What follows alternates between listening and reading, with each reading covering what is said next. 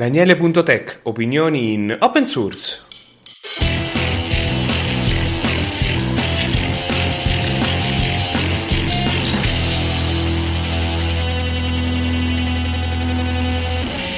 Buon salve a tutti, siamo a quota 24 e partiamo subito con le notizie perché ne ho veramente tante. Questa settimana non so come si sono sbizzarriti, quindi cominciamo subito a commentarle perché vedo che la gente gli piace che le commento e raccolgo, faccio questo lavoro di raccolta di notizie che è un po' impegnativo, però lo faccio con piacere perché effettivamente pare che la gente non sia così avida, forse attenta a tutto quello che succede su internet, il che da un certo punto di vista è un bel peccato, e però ci penso io. Cominciamo con una notizia made in Italy. Il Teatro Reggio di Parma sta utilizzando la tecnologia AirFeed per tracciare tutti gli allestimenti teatrali. Praticamente ogni elemento scenografico ha questo AirFeed e, e tramite uno scanner si viene segnato dove si è utilizzato, dove eccetera. In questo modo loro riescono a tracciare tutti i loro articoli che gli servono proprio per l'utilizzo teatrale, che è interessante perché vediamo effettivamente questa tecnologia in un utilizzo che non è proprio quello da NFC, però è alternativa alle classiche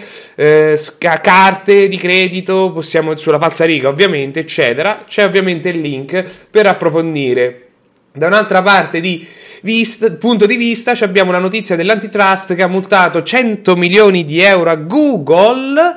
perché ha, ha, limitato un'applicazione nel Play Store per vari motivi. Non entro nei dettagli perché ovviamente la potete approfondire leggendo l'articolo se volete saperne un po' cosa è successo dentro, ma voglio parlare più di un altro argomento che un po' mi sta a cuore, ovvero un'analisi sul come mai ci sono questi sistemi legacy in modo così massiccio in ambiti molto delicati, ad esempio le banche praticamente c'è tutta questa ricerca che è molto dettagliata e lunga, che non analizza soltanto il mondo americano, ma anche quello europeo riguardo al mondo legacy, ovvero tutti questi sistemi hardware e software che girano dagli anni 60 letteralmente, facendo il classico esempio del COBOL, che oramai non parla più nessuno. Cioè sono rimasti in quattro gatti probabilmente e sono oramai in età pensionistica, però vanno un mucchio di soldi perché nessuno ci mette le mani. E quindi viene fatta tutta un'analisi a livello di costi di quanto ci costa a noi anche cittadini mantenere tutto questo software molto così vecchio,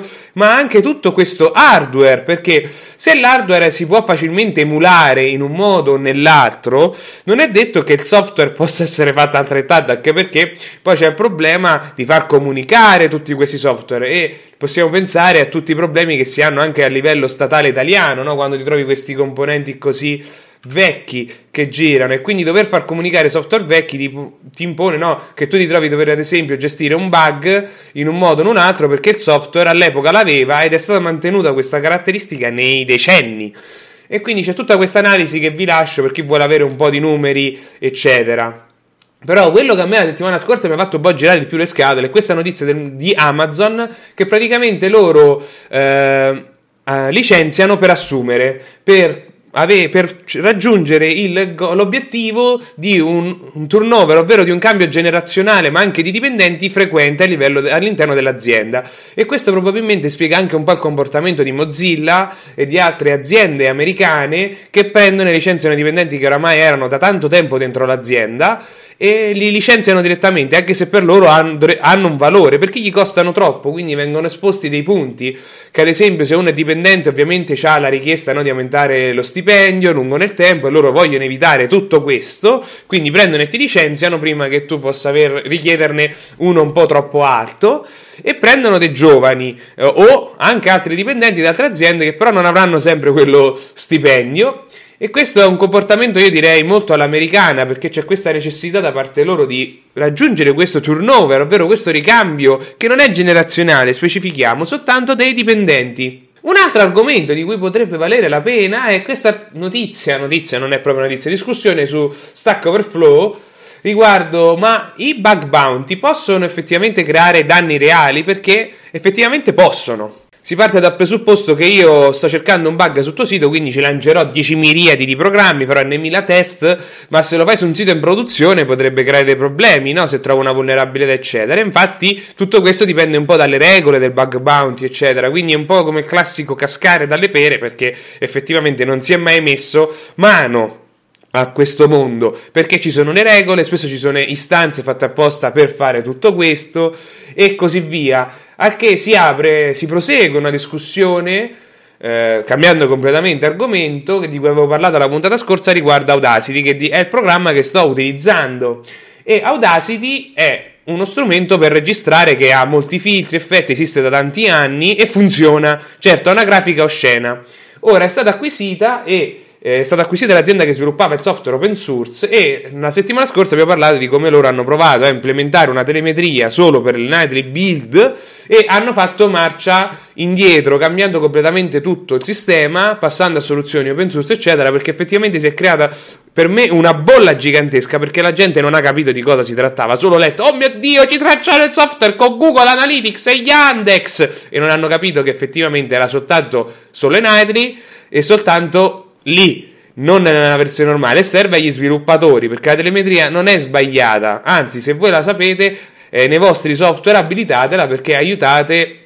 come ho spiegato nella scorsa puntata, nello sviluppo e migliorare i, proprio i programmi che utilizzate. Quindi non so come nel mio elenco di link ho messo due link riguardo a delle informazioni sulle licenze. Non mi ricordo onestamente come sono capitato su questi link, però l'ho messi nell'elenco. Uno è praticamente un sito che permette di scegliere le licenze e tra cui c'è il link proprio diretto a quello dedicato al fatto che se un progetto non ha una licenza è di base proprietario. Lo voglio sottolineare, quindi rilasciare il codice su GitHub senza una licenza lo rende proprietario. Tant'è che io, ne ho già parlato qualche puntata fa, ho fatto uno strumento apposito che serve a verificare se nei tuoi repo tu hai messo la licenza o te ne sei scordato. E ho trovato anche quest'altro sito che pratica- praticamente permette di capire in modo semplice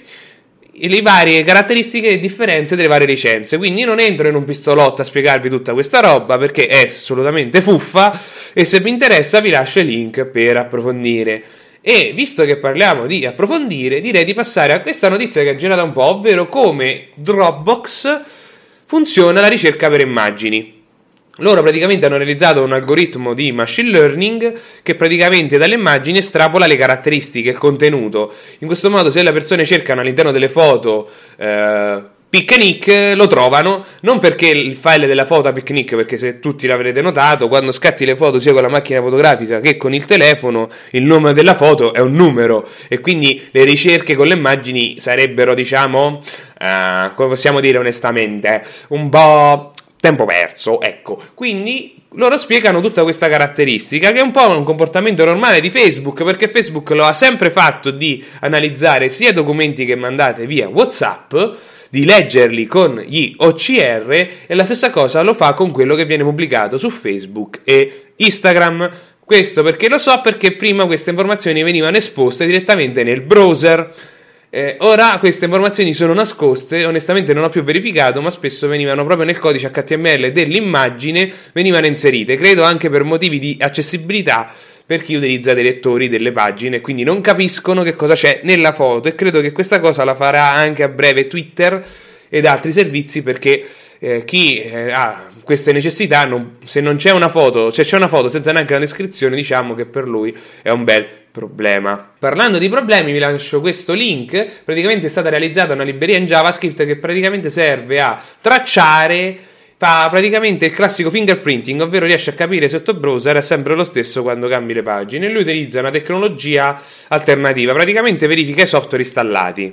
Ora voi direte, come fa da un browser a verificare i software installati? Beh, immagino che per questo periodo abbiate utilizzato Zoom, Telegram, Steam e avrete notato che loro, ah, questi software hanno delle URL ad hoc e quando vengono aperte in automatico viene eseguito il software associato per quel protocollo. Quindi se Telegram, il classico Telegram due punti slash slash aprirà Telegram perché browser è impostato per riconoscere questa URL ed eseguire quindi un programma di conseguenza. E quindi praticamente questa libreria utilizza questa tecnologia è al momento è sperimentale, tant'è che io ho partecipato al ticket perché sul mio Firefox identifica tutti i software, anche quelli che sono solo per Windows, perché a quanto pare c'è un bug con la compatibilità per Firefox di questo sistema.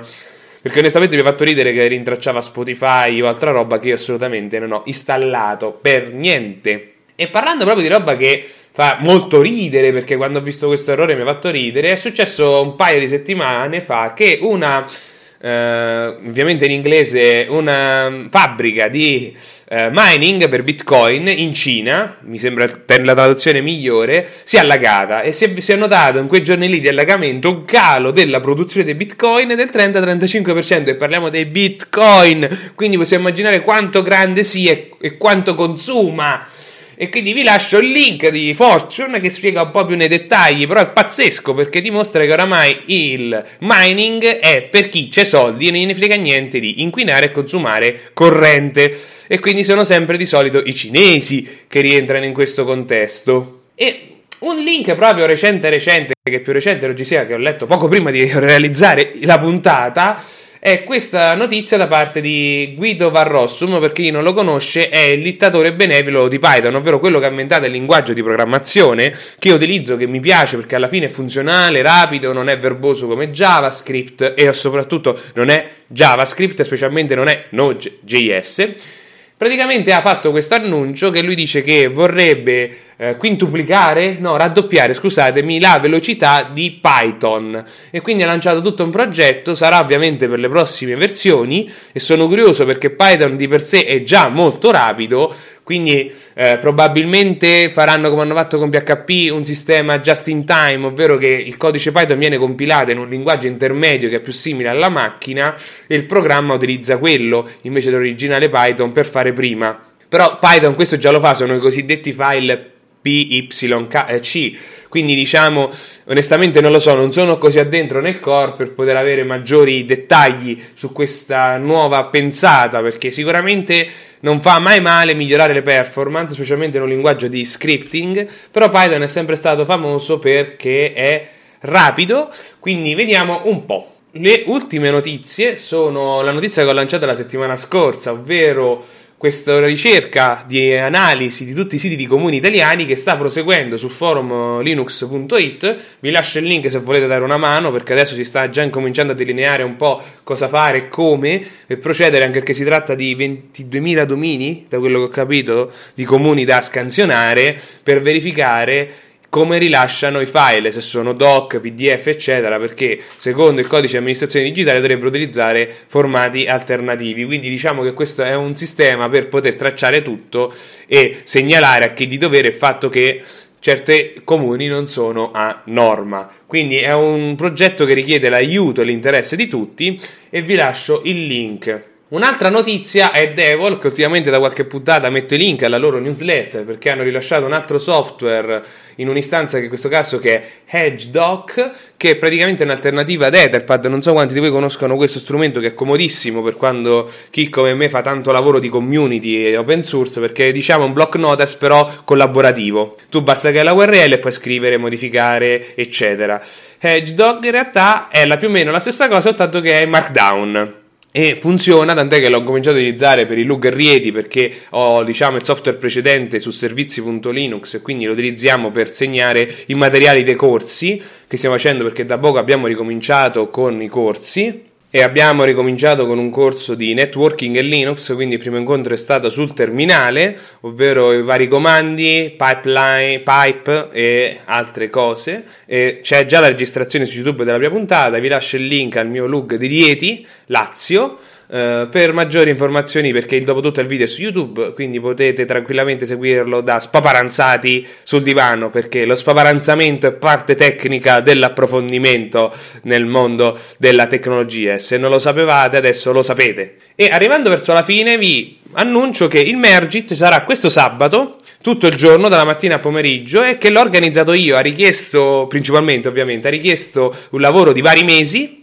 è stato impegnativo principalmente contattare tutte le comunità, avere informazioni perché alcune sono più rapide rispetto ad altri. E alla fine siamo arrivati a 15 comunità che avranno una presentazione preregistrata la mattina ognuna di loro o chi avrà il video ovviamente. E poi il pomeriggio ci saranno delle sessioni che sono registrate di un'ora e mezza in cui sono stati creati dei gruppi di queste comunità su un tema, quindi si affronteranno e discuteranno su queste tematiche e speriamo che tutto questo serva a cambiare un po' l'idea che c'è intorno al mondo open source, ma anche creare coinvolgimento tra tutte le comunità e anche altre, perché ovviamente questa è una selezione che non è stata facile per vari motivi e sul sito trovate questo elenco, ci sarà sia Mozilla Italia che Italia Linux Society e altre comunità, però non voglio fare lo spoiler, vi lascio il link al comunicato stampa e al sito così potete approfondire tranquillamente. Quello che vi voglio dire è che è la prima volta che si fa una cosa del genere in Italia dove le comunità si confrontano su varie tematiche e non il classico sto seduto, mi seguo la lezione con le slide, talk e poi me ne torno a casa. No, perché mentre i relatori parleranno ci sarà una chat disponibile tutto il giorno con un canale per ogni comunità, ma anche poi il, ca- il canale della sessione, quindi si potrà partecipare proprio nelle discussioni. E questo è un modo per coinvolgere tutti, farlo scoprire anche al resto del mondo e stiamo lavorando adesso per fare promozione perché siamo in ritardo. Sfortunatamente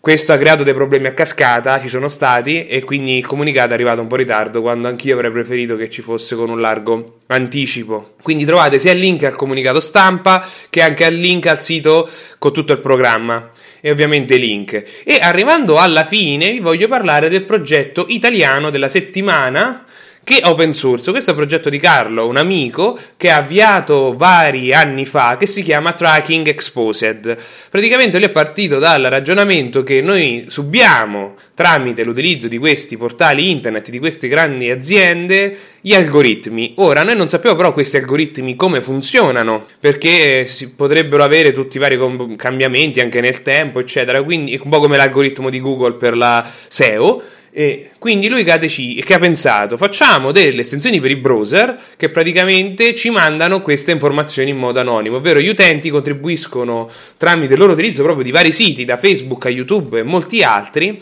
vengono mandate queste informazioni che in base a questo utente che chiameremo X ha visto queste cose in pagina e, e, poi eccetera. Farà quindi tutto poi loro pubblicano dei resoconti su queste analisi e quindi cosa è necessario fare per poter partecipare? Beh, basta installare questa estensione, si partecipa a questo progetto che ovviamente non è solo per Firefox ma anche per Chrome e per eh, gli altri browser perché le estensioni ci sono e quindi non vi è chiesto niente se non utilizzare tutti questi siti e qualcuno potrebbe dire perché all'epoca di quando hai fatto le puntate in cui chiudevi la puntata e presentavi dei progetti contribuire da stando seduti sul divano